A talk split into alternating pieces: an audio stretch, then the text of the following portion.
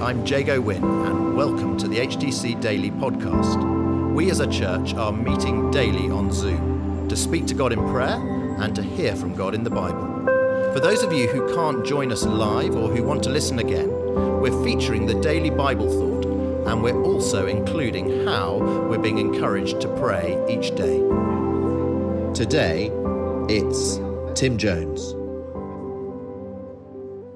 So 1 Thessalonians 4, verses 9 to 12. Now, about your love for one another, we do not need to write to you, for you yourselves have been taught by God to love each other.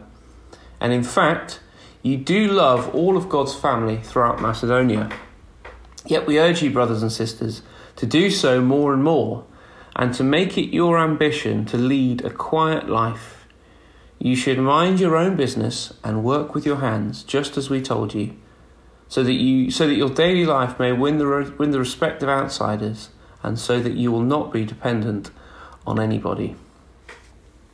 So there's two sections here, as I see that in these four verses. There's firstly a commendation, a, con- a sort of encouragement, a congratulations, and then there's an exhortation which has two parts. Let's take that first part. Let's take the commendation as I see it, which is verses verses nine and ten. So as he's writing to the Theth- excuse me, as he's writing to the Thessalonians, um, what is Paul uh, encouraged about? What are Paul, Silas, and Timothy encouraged about? Well, they've been writing to them about all sorts of things, haven't they, as we've been considering?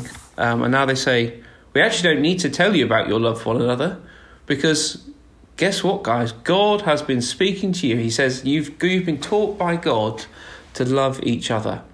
Now, about your love, we don't need to write to you, for you yourselves have been taught by God. Oh, I wish that all that could be said of all the churches in the world, frankly. Actually, you don't need to be told to love each other because guess what? God has been doing that work in your heart. There might be some of you here today, you haven't felt very loved by the church. Um, you might be listening to this on the podcast or you're here on this call. Um, and I just pray for God's blessing for you um, and I want to encourage you that even if you haven't felt loved yourself, to love all of God's people that you meet and know.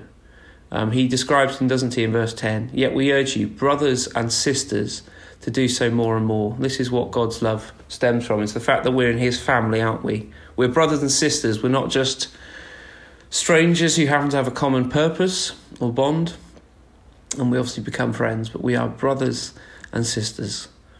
So that's His commendation you love one another. Do so all the more, he says. And then, if you like, there's an exhortation here that has two parts. Um, he says, We urge you, brothers and sisters, to do so more and more. So, to love one another. This thing you've been doing, great. We love it. Keep going. You're on it. Keep going. Love one another more and more, as you've been taught by God. Then he says in verse 11, And make it your ambition to lead a quiet life you should mind your own business and work with your hands, just as we told you, so that your daily life may win the respect of outsiders and you'll not be dependent on anybody. And maybe when we're faced with an international crisis like the Ukraine or other circumstances, we might want to think how can the ambition to be to lead a quiet life, what is that all about? Why, a, why is it a quiet life? Surely when we're faced with a crisis, we need to shout and we need to pray and we make a, need to make a difference. We need to advocate and we need to do all that we can do. We need to get into Parliament and we need to, you know, whatever it is. Um, last night, um, the portable priest, as he's known, Pat Allerton, was in Parliament Square praying for Ukraine. And they were singing Amazing Grace and they were on their knees in prayer uh, in the rain. And we might think that's what we need at times like this. It's not a quiet life. We need to make our voices heard. But what he's doing is he's saying, just as your love for each other is so clear, you need to show your love for other people as well. He wants their daily lives, verse 12, to win the respect of outsiders. And so that they won't be dependent. He's basically saying, live a, live a life that honours God and honours the people. That actually you're self sufficient in a way that you're not needy in a way that is disruptive and calling attention to yourself. Um, be the kind of people who live in quiet respect for other people, who aren't drawing all the attention to themselves, but there's a dependence on God, and therefore you can be a blessing to other people. Mind your own business and work with your hands. And I wonder if that working with their hands, I don't think that'd be the kind of command that you could take and apply to all Christians, but it's just a way of saying be someone who can provide for other people, I think. So there's an excellent commendation, excuse me. You've been taught by God to love one another. Wonderful. Keep going with that. And there's two exhortations here. Keep loving your brothers and sisters around you.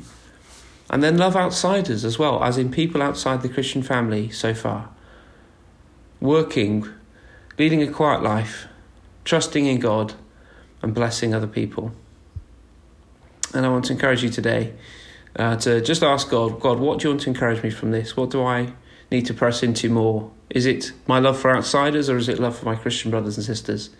And God, help me to do both. Amen.